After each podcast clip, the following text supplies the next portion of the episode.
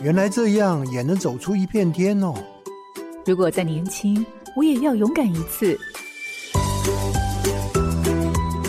欢迎进入找寻天赋的道路，这里有故事，有方向，最重要的还有愿意陪伴、勇敢探索的你。富予慈善基金会和你一起听见教育不一样。我是蓝伟莹。如果在台北市的公立学校里要办一个实验学校，它能做什么呢？不是自然资源，也没有所谓的探索。那在城市里头还能够看到什么样的风景呢？荧光焦点，城市行动。城市行动家是方和时钟为自己设定的学生图像，期望学生能够发现生活中城市所面对的问题，带着学生能够走出教室，思考与分析问题的根源，再透过不同科别的思考，解决问题的可能性。无论是老街高龄化，或者是所谓的地方创生，或甚至都市永续的各种议题，都可以是学生实作的方向。在这样走入城市的行动课程中，学生不仅建立与城市的情感，也透过实际上的人物访问，还有在地的互动，透过不同的利害角度的思考，找到城市重新被创造的可能，也加深孩子对于在地的认同与责任感，最后能够产生有效跟积极的行动。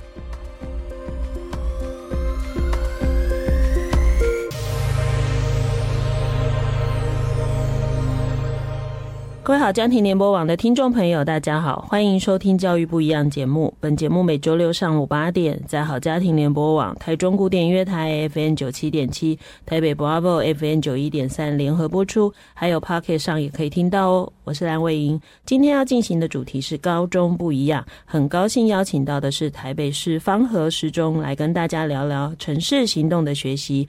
老师们早安，早安。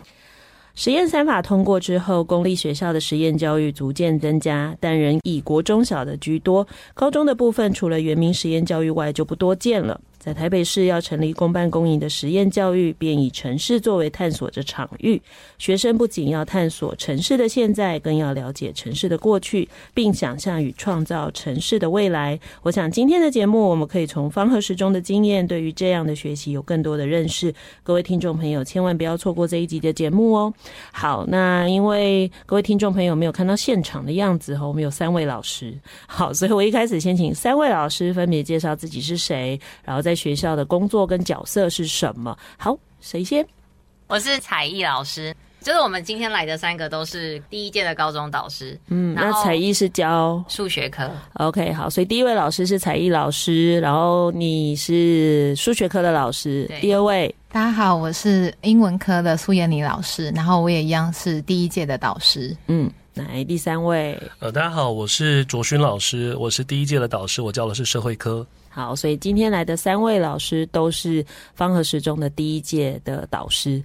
很简单，意思就是前面没有可以学习的对象，然后也没有已经做过的事情。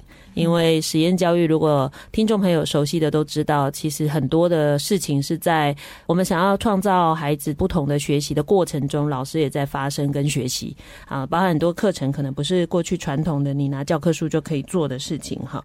那我想第一个问题，因为我们的这一个主题叫城市行动嘛。那方和时中的高中部的学生图像是城市行动家。那到底城市行动家他所谓的学生图像，他在谈的是什么呢？呃，方和作为第一个公办公营的都市型的实验学校，而且又是个完全中学，所以我们在国中部设定的目标是城市探索家，希望能够探索、发掘城市的这些议题。那等到他进到高中之后，在基础核心能力建构之下，然后希望能够对这些议题做出省思，甚至做出改变跟行动。所以高中部的学生图像才会是城市行动家。嗯，好，所以活在城市里哈，它可能跟大自然不完全一样，但城市有很多城市需要理解跟解决的问题嘛。好，OK。既然城市行动家，它绝对不是一个口号嘛，对不对？好，我要实验，看样子孩子就得要去行动。所以到底搭配着我们想要让孩子成为城市行动家，学校有哪一些课程或哪些学习的规划呢？好，这个我可以来讲解，就是像我们高一的时候会先让学生上研究法，就是他要去发掘一个问题，然后在高二的时候他可能会做专题，针对他有兴趣的议题去研究。那最后高三会衔接创业思维跟社会倡议，让他对他自己研究的问题，然后真的去做出行动来。可是这个过程中，学生可能要培养一些核心能力，所以还是会有核心课程的国英数字社。途中可能学生要多开广他的视野，要更多议题可以去思考，他可以。解决什么问题，所以还会有一些可能永续课程或是书报，他可以去选择。嗯，书报是什么内容？可以简单的说一下吗？书报的部分主要是我们针对不同的议题，它可能是跨域的，可能是学术的，然后我们可能选了一两本的文本，带着学生针对于某个议题做更深入的探讨。嗯，所以简单来说，刚刚有先听到有个课比较是主轴的，就是从高一您说到学研究方法。高二开始真的进到自己的专题，嗯、那到高三刚刚听到一个是创业，一个是创意嘛。嗯、好，创业就是能赚钱的，创意就是不能赚钱。嗯、但不管怎样，这两个可能都是某个不同的形式来处理，或者是解决社会的一些问题。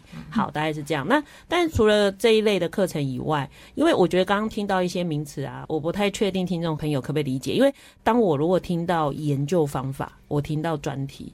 其实会比较连接到的是做学术研究，但是我们是带学生做学术研究嘛？这样会不会不是城市行动家，是城市学者了？所以他们的研究法或专题到底在做的是哪一方面的事呢？最主要是要让他们知道怎么探究能力。我看到一个问题，可是这问题背后可能有什么脉络，然后我可以用什么样的方式去解决它。所以我必须要先去了解这个东西。所以研究方法这件事情，其实在教这个东西。要不要举个例子？比如说上课我们可能会用什么样的例子让孩子去感受或体会这样的事情呢？我们当时在高一那时候带研究法法，比如说他针对夜市，他可能会提出一些问题。那夜市是比如说都市里面常看到的一个场域。可是夜市里面可能有环境的问题、噪音的问题，可能有脏乱的问题、食安的问题等等。嗯、那可是他对于什么东西感兴趣，然后开始往下挖。嗯，那往下挖之后，可能高二之后，我对于某个东西有兴趣，就可以变成我自己的专题。嗯、那专题可能就是要以个人为主，然后去完成这件事情，这样子。所以他不太会说去呃找了一个我喜欢的东西，就上网一找，哎、欸，有人做过了，老师我找到了，应该不是这样嘛？哈、嗯，他会去看在他的生活中还有哪一些他可能以前每天都会经过，但从来没有留意过的，好，然后开始去留意。有一些问题存在，那这个当然是在教他们一些能力的部分嘛。意思就是高一比较像在教他们的能力，关注外在世界好了。高二就开始做自己想研究的问题，是这样吗？对，对、嗯。好，那能不能举个高二的例子？就是因为我刚刚讲嘛，我就很怕大家觉得很学术。孩子们到底实际上解决的会是哪一类的问题呢？像刚才就提到说，例如说有学生可能在上永续课程，然后可能我们那时候在看的是绿色餐厅好了，那他就发现。绿色餐厅里面有一个议题是可能跟环保杯有关，那就想说，诶，为什么有一些环保杯它明明就是知名度很高，但是大家对它的评价没有那么好，那就想说可不可以去改善它？所以他高二的专题期就是想要去改善这个环保杯，其实是大象杯啦。所以他就会变成是他自己因为关切那个主题，然后是在了解那个场域的过程中，然后发现，哎，怎么会有这个状况？对，对吧？哈，OK，所以其实蛮多永续的或者是对环境友善的设计理念，当然听起来很好，可是实际上它变成商品化，或者是他希望真的可以量产之后，事实上在消费者的接受度上，它就被考验了。嗯，好，所以这个一个是我们在讲孩子从。啊，探究中得到的一个东西。那除了这一类的呢？因为城市里头大概不会只有环保或者是脏乱，还有什么样的学生在探究的问题？其实它是很台北独特的，因为是城市嘛。嗯就有个学生，他可能是从社会课，然后可能讨论到呃有一些提案，去发掘生活周遭的问题，所以他先想到的是学校周围的交通的问题。嗯、那最后他其实也把这个疑问带到他的专题里面，所以他的专题就是研究呃学校周围人行道这个议题，然后他也真的实际去访查，然后去拍了很多照片，然后带了非常多问题回来，然后自己在查找资料，嗯、也是从课堂然后真实情境延伸到。他的专题作为他的题目发想。我上次看卓勋老师的脸书啊，你是跟着孩子去访问还是什么？因为我看你去台北市议会，还跟议员拍照，所以那是孩子们做什么样的课程跟研究呢？呃，台北市议会那其实只是一个参访的过程啦，最主要是我在那之前其实有一个社会课的作业叫做议员观察日记。当时设计这个课程的点其实是比较像议员监督行政，那我们要谁来监督议员？所以透过观察议员的这个方式，我们可以知道哪一些方式可以透过立法的方式做问题的解决。第二个是可以做一些对接，让他们可以认识更多的艺人。我刚想要回应刚文英老师的问题，就是其中一个像社会住宅，它其实很城市的问题，乡镇不太会有社会住宅。那我们其实有两三个还在做社会住宅的专题，那他们可能是他自己本身是社会住宅附近的租户，那可能观察到社会住宅的一些场域的变化。当社会住宅盖起来之后，比如说市场变多了，可是人是不是被分化了？是不是有一些看不到的界限？他想要去研究跟探究这件事情。那所以他们就有两三个人在做社会住宅议题，像很城市的问题，他可能只是有看到有觉察，可是不知道怎么做。所以城市行动家等于其实就是希望他们能够更深入了解这个议题，然后试着可以做一些改变跟行动。其实我觉得这个大概也是在台北市做这种实验教育的重点哈，就是如果我们每个教出来的孩子在想说，哎，我怎么在这个地方买房子啊？怎么在这里赚大钱哈？但是这个城市可能只是大家都来消费跟运用它的。所以其实需要更多关心这个这个城市，跟想要真的动手解决这个城市问题的孩子，城市才有办法越来越进步嘛。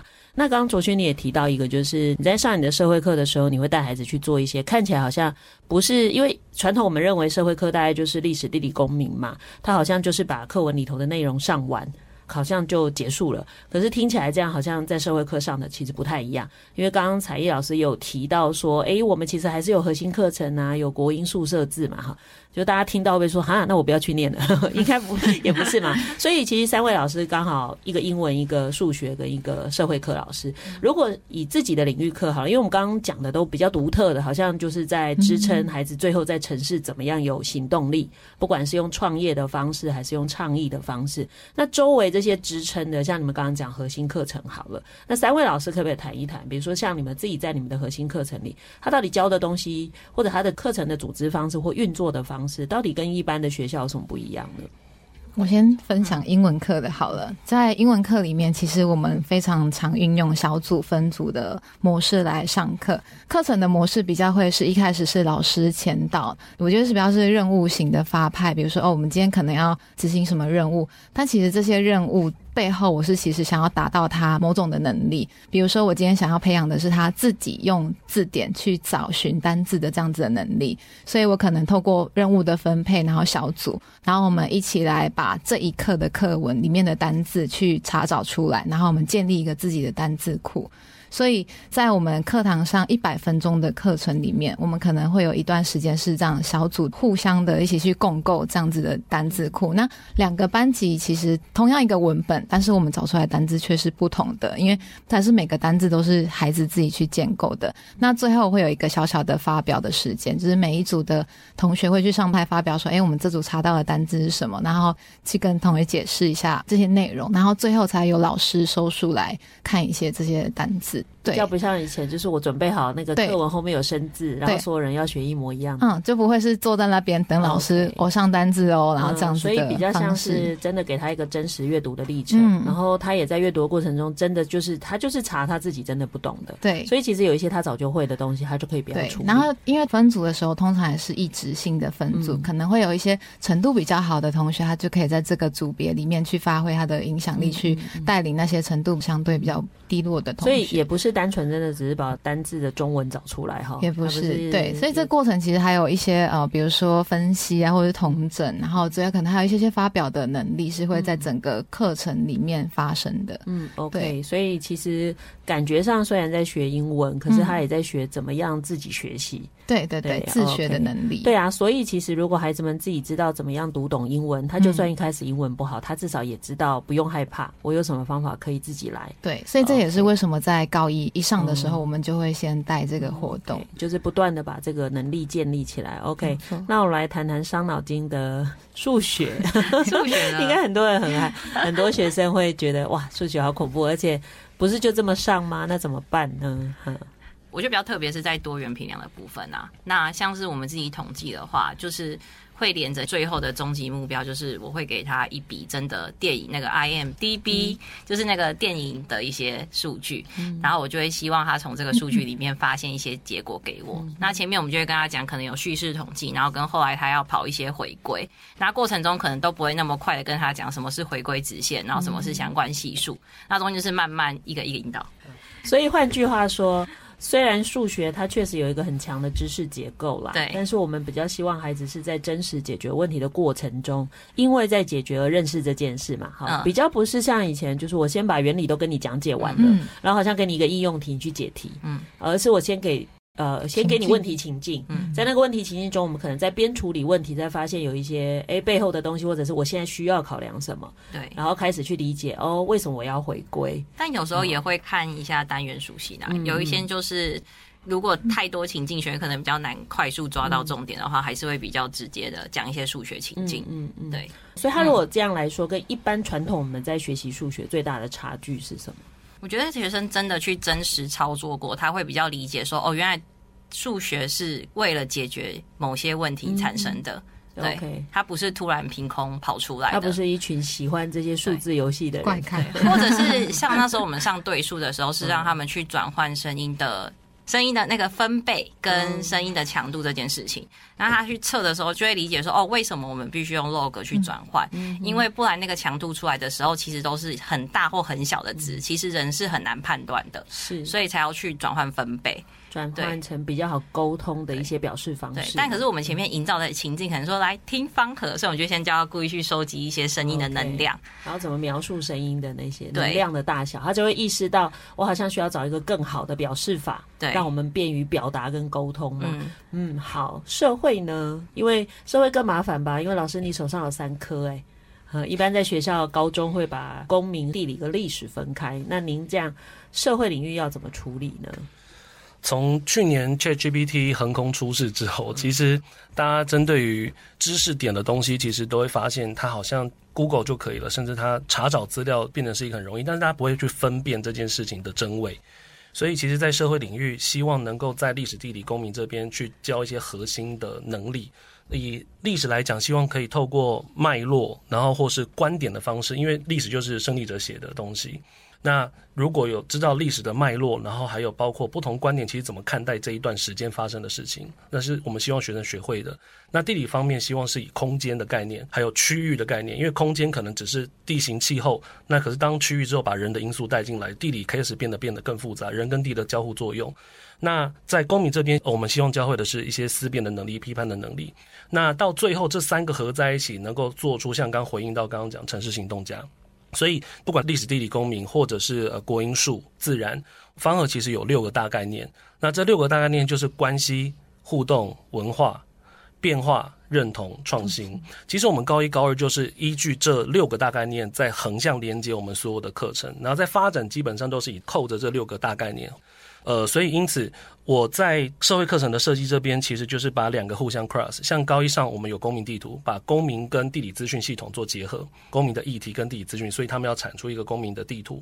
所以在第二个部分是他们需要具备有空间感的历史年表，可能历史年表我们都用时间轴的，但是并没有比如说亚洲跟欧洲的，或是亚洲跟东南亚之间的互动的关系。那他们必须要有这样子互动式概念的，所以它是扣到第二个互动。然后再来文化这边，我们当时做了去九份金瓜石做的是地理时差手册，他们去设计一连串的手册任务。然后到变化认同创新，那时候带的是呃战争桌游。那再来就是认同，认同可能就必须要透过立法的过程，所以当时才有我这样的议员观察日记。然后最后到了创新这边开始，就结合其他的，比如说像台湾史新闻这样的东西，把台湾史用新闻报道的方式撰写出来。那最后有一个大的作业，等于是把历史、地理、公民呃三个表现任务核心，希望他们建构了叫做公民行动方案。所以当时是希望透过他们去找到一个台北市的公园绿地。然后这公园绿地发现有什么样的问题，进而去设计访谈，然后去设计一个呃行动计划，然后回去检验我这样的行动计划可不可行，可能要透过里长、居民，可能透过议员，所以其实就是两个两个两个互相的交互设计一个任务，然后学生透过这样子去解决真实情境的东西，才知道哦，原来我可能需要具备什么样的能力。嗯，对，大概是这样。好，所以听众朋友听下来，大家就会知道每一堂课其实孩子。呃，虽然也会有部分是听讲或者是听老师在做一些说明，嗯、可是其实应该蛮大的部分是自己得跳下来做一些实际的解决问题跟操作嘛，哈。应该是一个很忙碌的学生哈，因为其实每一科都有看起来都有不少的事情哈，可能跟我们大家印象中的高中不太一样哈，所以确实需要很多充满动力的老师投入哈。所以我其实好奇的就是说，有这么多的事情得做啊，所以到底大家平常比如说这些课程怎么发展呢？那其实是真的很忙碌，对不对？不要说工作分配，就是为什么大家愿意投入啊？因为其实三位也都跟我挨过很累啊，好，就是。其实就算很累，我们还是又回头再继续投入嘛。嗯、我觉得这应该是很多听众朋友，或者是我们听众里很多校长，校长们很想知道说，到底一个老师为什么会愿意做那么多事？好，所以以你们自己的经验来看，到底这么多你们过去不一定做过的事情，你们怎么发展的？跟你们自己怎么开始？还有为什么愿意投入呢？会觉得这件事情有意义吧？嗯，就是因为真的比较传统学校，可能或是实习或自己的经验，小时候在上课的时候老师来讲，然后我也不知道为什么，但我就是很认真去把它读起来。然后或是你真的去实习的时候，你看到有一些小孩他其实读的真的很辛苦，但是就是没有成效。嗯、可是他其实不是代表他没有能力，耶，就是他其实也是很棒的小孩，但好像没有那个空间给他发展。所以我觉得。我们这样的实验教育可以照顾某一些他其实不一定在传统学校会发展的很好的学生，他会接住一些学生，可以陪他成长啊，然后找到自己喜欢的东西。是对，应该说这是我们的动力之一，就是其实你可以在，因为好像一边开船，虽然我们可能有一点迷茫，说哎，我们在 开去，我们知道我们大概知道开去哪里，但是方向跟哦什么时候停站，什么时候，其实这些东西都是有点迷迷糊糊的，但是我们就是。也很像叫划龙舟吧，一个人就是一个舵，然后就是哎，你接力，我顺便接着。所以我们的分工比较是，可能我们在一起，比如说好专题课是我们四位老师一起要去协同上课的，那也都是第一次操作的课程。那我们其实，在过程中彼此都会发现很多问题。那我们可能会其中一个人抛出问题，那下一个人就抛出资源，抛出资源之后就会有下一个人再接着，我就把这个资源，然后把它变成学生可以用的教材。然后把它变成一个流程化，就是资源的共享，我觉得是一个很重要的力量。你不会是单打独斗的，是对。卓君有要补充的吗？就是其实一路自己念书念上来，都是算是既得利益者了。可是我又觉得这样好像不是我教育的初衷。一直到了迷迷茫茫后来决定要当老师，所以我就觉得，其实他们在最有创造力的这个年代。或许不会只有纸笔测验，或是只有讲述式的学习，他们应该能够透过其他的方式开创他们的更多的可能性。嗯，然后第二个是呃，回应到刚刚闫妮讲的，其实我觉得我们方和的每个老师其实都有点像呃去中心化的一个堡垒，就每个人都可以自己独立的运作很多东西，然后在必要的时候又连接在一起，因为大家对于实验教育是有想象的。那是有愿景的，所以我们认为，其实，在做这些事情，当然会累会辛苦，可是看到孩子在经过一学期之后，他的反思，他的学习历程档案，其实我们是很被感动，我们是会很很开心跟欣慰的，因为他们的反思，你会发现哦，他们真的有成长，然后这跟他们当时可能在过程中也是不断的抱怨，就跟我们一样，就是，可是，对，可是就是大家其实同舟共济这样子跌跌撞往前走，可是发现哎，其实我们真的成长了。对，其实我觉得三位老师讲了一个很重要的事情哈，我大概也不只是在实验教育啦，坦白讲，你在所有的教育场域或者身为父母，大概也都是要这样嘛哈。第一个就是你绝对不是孤单一个人，其实你是有伙伴的。嗯、你真的累的时候，你也可以跟大家挨一下，别人会接力哈，只要不要同时累都好。嗯、然后另外一个就是，我们确实应该要想的是，在孩子那个年纪，如果我们以我们最后，你看我们很多大人都是已经学了这么多年，到最后那东西可能就是很生硬。你把在我们这个年纪已经可以体会的结果直接塞给他，其实他是没有办法感受的哈。所以怎么样用最符合他的发展阶段的方式，然后让他去产生。学习，而且能够找到学习的快乐。嗯，好，那当然最后也许就是彩艺说的，其实每个孩子都有各种可能，但我们目前的某一些体制内的，可能只 prefer 某种特质的孩子。嗯、那很多情况下，我们可能牺牲了某些特质的孩子，就他特质并不是没有意义，可是他却没有办法在现有的制度里头被看见。所以我想，还好我是这个时候访问他们。我如果学习中访问他们，他们也许 负面能量大裂。对，因为主要是因为期末。还在期末被感化，在划船的时候没办法讲话。对，期末的时候，有时候真的，你就会发现一件事情，就是孩子们告诉你他学到什么，可是我们终于可以体会。他知道了，虽然他现在做不到，嗯，但是至少他知道了，原来他知道我们在做什么，原来他也知道他该做什么。好，那我剩的就是等他能够把他知道跟他做到对，知行合一。其实我觉得老师们也是这样，对不对？我觉得我们都很清楚，其实也没有人逼你来考实验学校，好，而且当我选择了实验学校，那个当下的选择都有一个理想，可是真的跳下去做的时候，他就有很多现实的来来回回的考量，对，所以其实实验教育很有趣的是，他不是对孩子做实验，很大一部分是这群老师也在实验教育的过程中找自己的人生。重新去找回自己相信的价值，是否在这个世界真的可以，嗯，呃，存在，或者是真的能够对一些孩子产生不同的生命意义？哈，那我想这一段我们大概对于课程的发展呢有一些认识以后，那当然我也很好奇的，就是因为看样子孩子的学习是很多不同的样貌嘛，包含要跟真实的世界做连接，所以除了学校的课程之外，还有什么样的资源在你们的课程里头会投入呢？不管是人、事物的部分。其实基本上每个课程好像或多或少都有一些外部资源跟内部的资源，比如说呃，像专题课，其实它是一个很学术导向的课程。那最后学生的专题的发表，我们是邀请了呃，像世新还有福大的教授来帮我们评比。然后像呃，我们的永续课程里面有一个是绿色餐厅，那我们也跟呃，一开始是跟。绿色餐饮指南，餐饮指南，嗯、然后比较是民间的，然后后来民间的 NGO，对对对 NGO。那来年就是接下来这一年，我们也可能跟农测会合作，就是我们目前都有在洽谈。还有其他的课程或资源吗？比如说刚刚讲创业啊，或者是社会倡议，这个老师们应该没创业也没有倡议。好，OK，就是像明年我们要上的创业思维，没错，就是没有创业的人。那我们合作的机构是跟那个 Impact Hub，然后他们是一个孵化器，他们也准备要孵化我们，培养 创业的课程。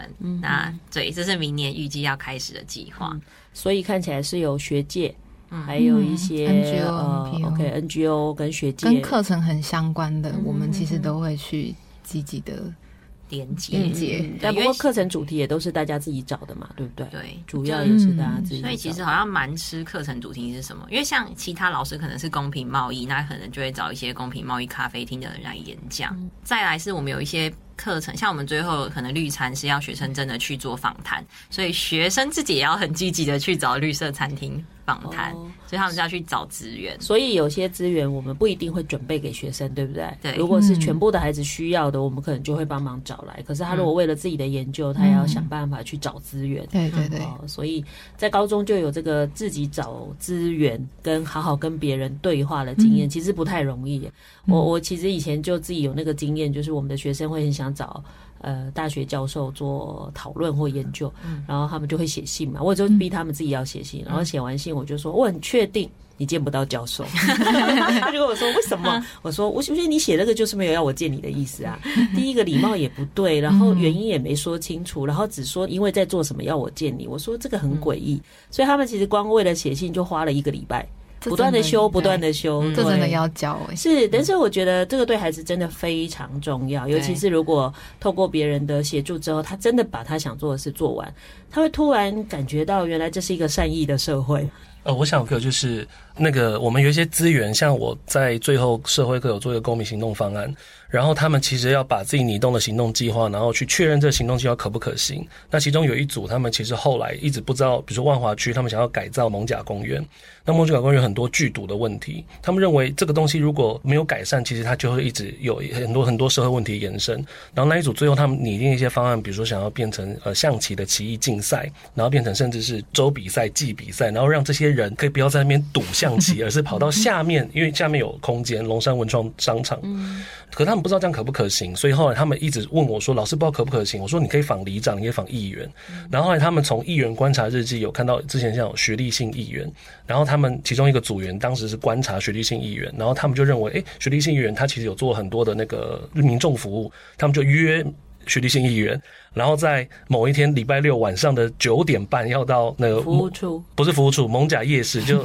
就许立新也会在各地方去摆摊，然后去民众法律的咨询，因为之前是律师，然后我当时就陪着他们，然后去做这个访谈，然后帮他们做记录跟观察。我觉得这些资源都是在我们课程中慢慢的建立起来。他们知道其实可以访里长、访议员，然后甚至不知道了，其实这些议员才有掌握更多的呃资料资讯。然后所以透过这样子不断的连接，我觉得他们的视野就慢慢的更开阔，而且更深入，真的能够去影响这个城市。嗯。看样子就是那个高中生的学习好像超过我们对于高中的想象哈。那当然，我觉得这一个过程听起来好像这个学习就很自然而然发生啊。可是其实三位老师也都是体制内长大的。对吧？那所以自己在投入的时候，尤其我刚刚一开始我们就说三位都是第一届的嘛，你前面也没有一些这叫什么实验成果，和 意思就是你们的孩子也是第一届嘛，你们自己也是第一届考进来这个学校就开始投入跟发展课程的老师。那到底在这些年的过程中，自己有没有心里头反复挣扎跟不确定啊？就一会儿觉得我们这样做对吗？哎，那孩子真的不用管这些吗？那孩子怎样？对，就是这一路的自己的心路历程，就是怎么样跟自己对话呢？嗯，我们好像都会先跟自己对话，之后然后再抛出问题，然后我们就会进行激烈的讨论。激烈，我们自己会先在办公室先围吵一下，就学生可能经过以为我们在吵架，对，然后我们就会确定说我们到底要的是什么，这堂课的目的到底是什么。嗯哼，对，然后所以其实要蛮感谢伙伴们一直互相支持啊。嗯，我觉得这是第一个可以走下去的原因。然后第二个是学生的回馈吧，我觉得真的是学生的回馈。那时候我们在上永续课程，然后小朋友进来的时候，他就会觉得。又来了，又要环保，对，然 后对，觉得我都知道你要讲什么，我都知道，他就站在上帝视角，然后跟他最后上完，然后他真的可能去访谈完，在做这些事情的职人之后，他的 PPT 上面就会写说，就算对社会只有一点点小小的改变，都是好的改变。嗯，我觉得哈可以了，对对。老师的心愿很小，对不对？好，就是其实家长的改变，你也会有点感受到，因为其实因为是第一届，有些家长可能当初送小孩进来的时候是也不是搞不太清楚状况的，但他可能从一开始就会很明确的跟你说：“哦，我不认同这件事情。”然后到现在已经第二年的尾巴了，那他虽然还是没有从言语上跟你非常正面的说：“哦，我觉得你们做的很好。”可是他可能是透过他的行动，他也会发现他会渐渐的来参与。与小孩的，比如说学习庆典，他会来看看，哎，你知道这间学校到底做了什么事？也会一起来听说，哎，这是这个公民行动方案，你这组做了什么？其实他会透过他亲自的了解，然后来。看小孩到底学习到了什么，我觉得这某种程度也是他渐渐的去感受到孩子的改变。嗯，即使没有口头的这样的表达，我觉得从行动方面，我觉得也是可以感受到家长的不一样。这是比较少数的例子啊，但是我觉得更多的是家长们其实会一直给老师们回馈，就是从最后呃学习庆典小孩的反思，那个我们有一个四分钟的短讲，其实每个小孩要上台去讲我这一年的收获跟学习，其实也不是只。只局限一年，可能是整个从高一到高二的改变。其实这好多好多家长都跟我们导师之间讲说：“哎，好感动，看到小孩子的不一样。”就是其实感动到我们自己，也感动到家长。我觉得有点像一个巡回的那种力量，就是小孩也从迷茫到哦比较看清楚未来的目标。嗯、然后我觉得我们老师自己好像也是比较迷茫之后，终终于看到一些开花的感觉。嗯嗯，对，嗯嗯，就不会一直说哦。你好像同学那边得到了一些肯定说，说哦，原来我在做这些事情好像是对的，嗯、就是那个自我怀疑会慢慢的去降低。对啊，OK，原所以原本在怀疑什么？嗯，到底传要开心的？就是就是，我想再补充一下，刚刚也你讲的学习庆典，其实是我们学校呃，我们没有校庆，可是我们的校庆其实就是把它化成大家学习成果的一个自我展现，这样子，那都会在我们的学期末做这件事情，就是学年末。那通常都在六月中，然后其中一个社会科的成果是战争桌游。当时我们把这个战争桌游摆出来，因为当时在战争桌游博览会的时候火受好评，很多老师就很喜欢玩。就没想到在那一天学习庆典，有家长想要直接把战争桌游借回家，说你们这有在生产吗？想要去参考这样子，可以创业了。对，所以我就觉得哎，还蛮感动的。而且他们很多人都是可能在开桌游店的，觉得这个游戏设计，然后整个构思是很棒的这样子。所以我觉得。这个家长或者来宾的 feedback 直接鼓舞了学生，学生还说：“老师可以借吗？会不会借了就回不来这样子？” 对，那所以我觉得这些其实都是肯定，肯定让我们更不会迷茫这样子。是，对啊。所以来我要继续问，所以原来很迷茫什么？我讲一下，因为社会科其实以历史、地理、公民来讲，要合科其实真的不是那么容易，尤其当他的学识能力是要往下深的钻了之后，所以其实当时我很困扰，也不知道该怎么把这几个东西解构，然后再合并。那尤其如果单纯以学测为考试的目标，那社会科其实三科各三本书，总共九本书，可是一个礼拜才四节课。当时其实我一直过不去的是这个，嗯，对，就是怎么可能教得完这样子？对对。那后来当然就是学校有做一些参访，包括我们可能跟军医对话，然后他们的社会课更少，然后突然开心了。然后后来我就一直在反思这件事情，那我到底要教孩子什么？就是有哪些是其实我。不要说不教，就是比较快的带过去。可是重点是那个架构跟里面的核心能力跟东西，嗯、而不是一个一个确认他是不是背好了这个东西，是不是知道这个东西。嗯、我觉得反而到最后，呃，慢慢的解构之后，就可以知道说，哦，或许我要知道的，或是我要带给孩子的是什么东西。所以一开始的迷茫，其实是我真的教得完吗？课纲里面东西我真的都教得完吗？第二个，后来开始就发现。哎，是不是其实课纲里面东西也有比重，或是有没有更上位的能力？是其实我们教给学生，我们给他空间就有机会长出来的。是，那我来讲，可能最想听到的就是他的怀疑，说这样他真的可以升学吗？然后这样真的有培养出他该要的能力吗？因为大家会可能觉得的能力就是所谓的学历吧。他这样国英数字社都没有很认真在写题目，真的可以培养他这些学习的能力吗？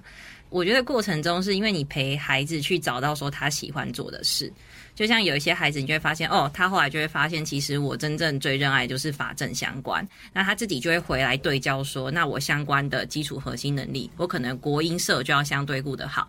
那可能他后来发现我要财经相关的，那后来他就要顾他的数 B，就变成说去陪他找到目标之后，学生其实会。更清楚自己未来我需要什么，我现在缺些什么，所以我要努力什么。那这个过程中，其实才会自我怀疑慢慢下降啦。不然，其实我们前面也会吵这些嘛，就是嗯啊，那这样子考试都不用什么吗？然后家长也会很疑惑，这样子缺的够吗？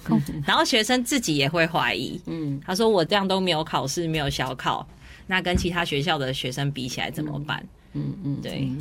对，确实，诶，其实我觉得，尤其是高中才进入实验教育的孩子，嗯，前面其实，在体制内待很久，尤其是国中，嗯，我们国中会考的这个制度卡在那里哈，真的大量写题目这件事是在台湾的高中现场教改这么多次了，也都没用哈，大家题目越写越多，尤其是又要减 C 啊，又要增 A 的这些政策出来，所以其实蛮多国中孩子已经习惯写题目了，所以好像我觉得还不错，是至少方和的老师。大部分遇到的孩子还会愿意投入，一般高中的还不少老师就会说，他要孩子写报告，学员就说老师可以写选择题嘛，可不可以写题目，可不可以不要上台报告？他们觉得那个比较轻松。嗯，虽然他们国中很厌恶，可是他觉得那个东西会不会容易多了，不要做这么难的事哈。所以其实大家也可以意识到，就是其实走实验教育，呃，虽然家长帮孩子做了这个选择。我家长陪了孩子做这个选择，可是其实每一个选择对所有的人都不容易，因为你身边呢其实不懂你在干嘛，嗯、对，其实是蛮难的哈。我我自己以前学生也这样讲过，说老师你都没有小考，没有写题目可以吗？哎，他最后就发现可以耶，所以他就会告诉他妈妈，会就会，写题目是没有用的。然后到大学联考的时候就发现，对，不用啊，你等要去考试之前再练。嗯，哎，那个就是一个游戏规则，我那时候在练就好。可是我不会，我练也没用哈。嗯、所以我想，呃，某个程度上，实验教育不止在做自己的理想，更在跟更多的社会大众说，其实有一些事情是可以发生的，就大家可以更勇敢一点哈。那刚刚我们其实听了家长的一些反应，那学生呢？好，就是刚刚听的比较多是学生的结果，学生到底在整个学习的过程中，他们对于这样的学习有什么想法呢？嗯，我举永续课程里面的绿色餐厅，就是在我们课堂上，他们知道一些绿色餐厅的一些相关的知识点之后，他们要自己去找餐厅，然后自己找老板去做访谈。其实我觉得他们共同点的给我的回馈会是哦，很累，就是哦，我还要自己去找。但是其实。当他知道这样子的累是有意义的时候，其实他们蛮乐在其中。我就说，我其实也可以把绿色餐厅的老板请来教室，让你去做访谈。那你觉得这样的方式如何？他说不要不要，他说你让我们自己去找，这样更有挑战性。那挑战会让他觉得更有动力，而且他会知道说，诶，我其实是有这个能力去处理这件事情的。那他无形中也建立了自己的，我觉得是信心，还有他这个能力的建构。卓勋呢？因为其实像刚刚卓勋讲的，社会科的作业听起来都超难。可是其实如果知道的话，方和并不是以标榜收成绩好的学生，对不对？因为很多学校在收这些特别的学生，会一开始卡一大堆规范，嗯，好，比如我要几个 A 的或干嘛。其实方和其实并没有嘛，因为我们要证明给大家看。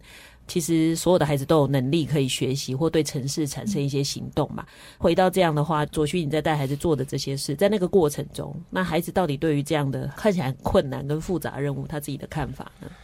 呃，其实因为是第一届，然后也没有学长姐的作业可以给他们参考，可是我可以找到一些音架搭给让他们往前走。这样，像比如说像战争桌游，有一个战争桌游蓝图卡，它其实有教各种呃游戏设计的机制。然后像那个时差手册，其实是呃新北市我忘记哪一间社团，他们有这样子的，就是以我做时差手册，然后让学弟妹来玩这个东西。嗯对，那当你今天从学生的角度换位思考，变成老师，那你们就会去思考说，我到底要你了解，比如说九份金瓜石的哪一个文化的点这样子。所以其实还蛮搭了蛮多的音架，那过程中学生可能会觉得不知道在做什么，可是呃回馈其实真的都是做完之后才知道，老师你当时要我们做什么。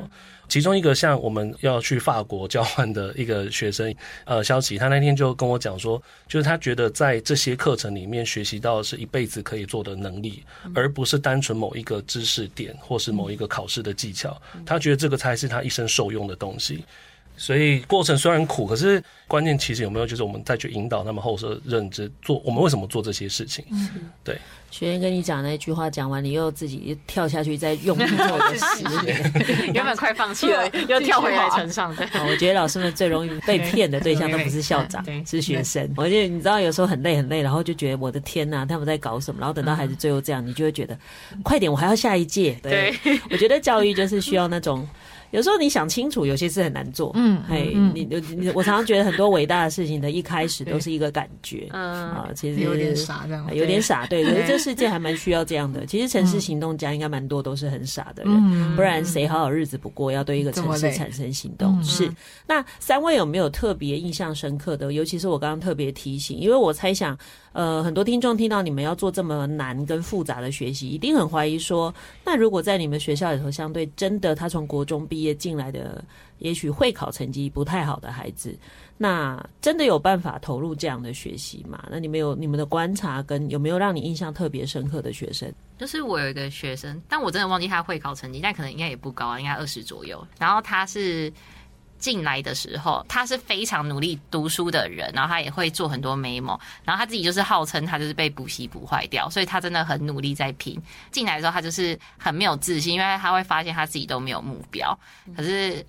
因为我觉得我们的师生关系是蛮近的，他跟所有老师都蛮近，所以我们会蛮常聊他到底想做什么的。他就后来是利用方和非常多的课程去探究自己喜欢什么，然后例如说他就想要走教育啊，或想要走财经啊，还是要走设计，然后他就用各种课程去体验看看，因为他有跟老师们讨论嘛。最后他做完之后，他就在今年学习信里，他就很清楚的告诉大家说：“诶，他未来就是会想要走教育这一条路。”然后其实他妈妈后来是蛮感动的，就是他看到他女儿其实对未来的目标其实变得很清晰，然后就更清楚自己为什么要走这一条路。嗯，对。所以一个孩子从不知道自己要做什么，嗯、就只是单纯不要什么，然后他想要改变他的学习方式，他来了，然后在这里找到他的方向。对，还有没有其他？两位老师有要分享什么特别的学生的例子吗？其实我觉得，就是小孩子不知道自己的未来的方向要做什么，我觉得这样的小孩蛮多的。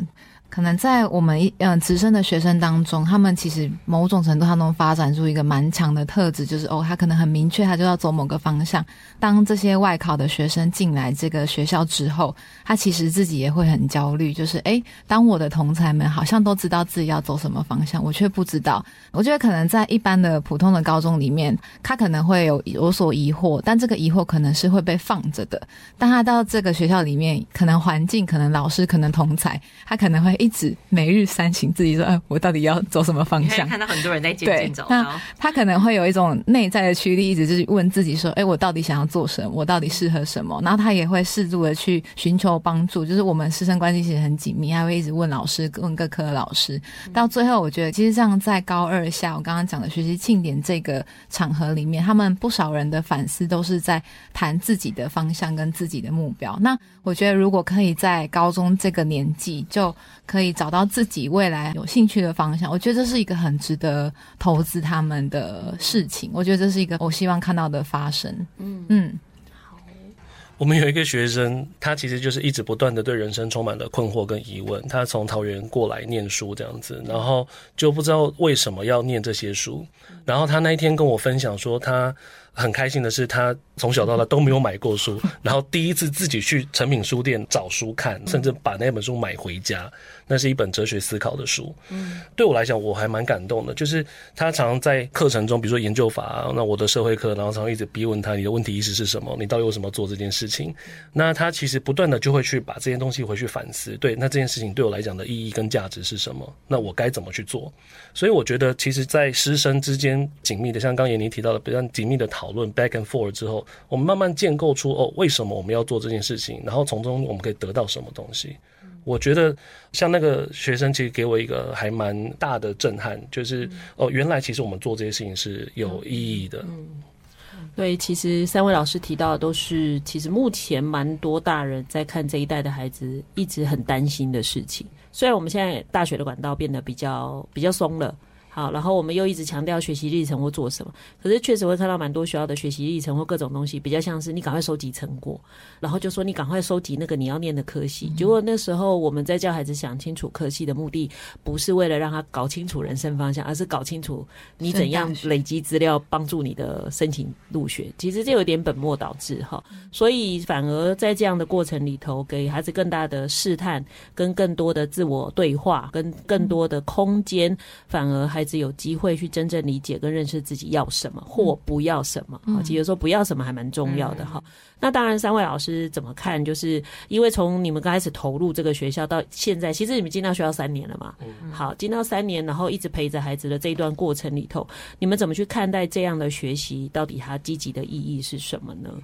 你觉得这样的积极的学习到底对孩子有什么意义？啊，别人讲过的不能讲，陪伴学生找到自己吧。我自己觉得 okay, 好，嗯、所以才艺认为是陪伴学生找到自己，很类似诶，就是找到自己的舞台。OK，好，要找到自己，还要找到舞台哦。来，卓勋呢？呃，学到面对真实事件的能力。我觉得是我们学校蛮重要的东西。好，所以三位讲完，大家就知道新课纲在哪里实践了哈。在方和实验，是子公司，真的就是国教院的实验学校，差不多可以是这样哈。那最后就是三位老师对于方和的未来，就是不管他的课程或者他的更多可能性，算许愿好了。你们对于未来的想象是什么呢？嗯，我想要像他一样有蒲公英的小种子，然后就是每个学出去的学生都是一个小种子，在这个城市发挥他的小小的力量，嗯、善的力量。嗯，，OK。然后就是真的对想要解决台北问题是有热情的小孩，可以多多来关顾。然后我也希望帮你培养善良的人走出去，这样。再好的教育场域都需要有能够欣赏跟认同的家长跟孩子一起加入哈。哦，好，卓勋呢？可是我许愿不是方和那一部分，我是希望更多人可以看见方和正在做的事情，嗯，然后呃，甚至可以解决。家长们的焦虑，比如说对接大学是不是可以用外挂的方式、外加的方式，或是增额针对实验学校，那让家长焦虑或学生焦虑比较少，而让这些教育真实的发生。嗯，好，三位老师都许了不同的愿哈。当然，我想实验教育如果回到他的初衷，当然有的是不同教育理念，所以做了这个事。那我想公办公营可能不只是这样，公办公营更多的是在教育体制内找到一个未来的图像，也就是说，这个学校。如果走出了某一个路，那更多的我们可以想象的是，如果未来要大规模做这样的事情。可以怎么样去达成哈？感谢三位老师今天来节目受访，真的也要请听众朋友多多支持我们在高中现场做努力的老师们，特别是实验教育，真的非常的辛苦哈！大家要做这么多不同的课程，真的不是买了课本就可以解决的哈。他们都是自己设计各种不一样的课。那面对教育呢，我们需要更多社会的支持。那希望三位老师继续坚持下去，继续努力。谢谢，谢谢，谢谢王老师。感谢您收听今天的节目。如果您对节目有任何疑问，都欢迎上节目粉丝页留言与私讯，我会安排回复。接下来，请您继续锁定好家庭联播网台北 Bravo F N 九一点三、台中古典音乐台 F N 九七点七，也邀请您上 Podcast 搜寻订阅教育不一样。感谢台北市立芳和实验高中的老师们今天来节目受访。我是蓝伟莹，教育不一样，我们周六上午八点见。以微笑点亮教学现场，赋予慈善基金会与您一起支持教育，陪伴生命找到自我价值。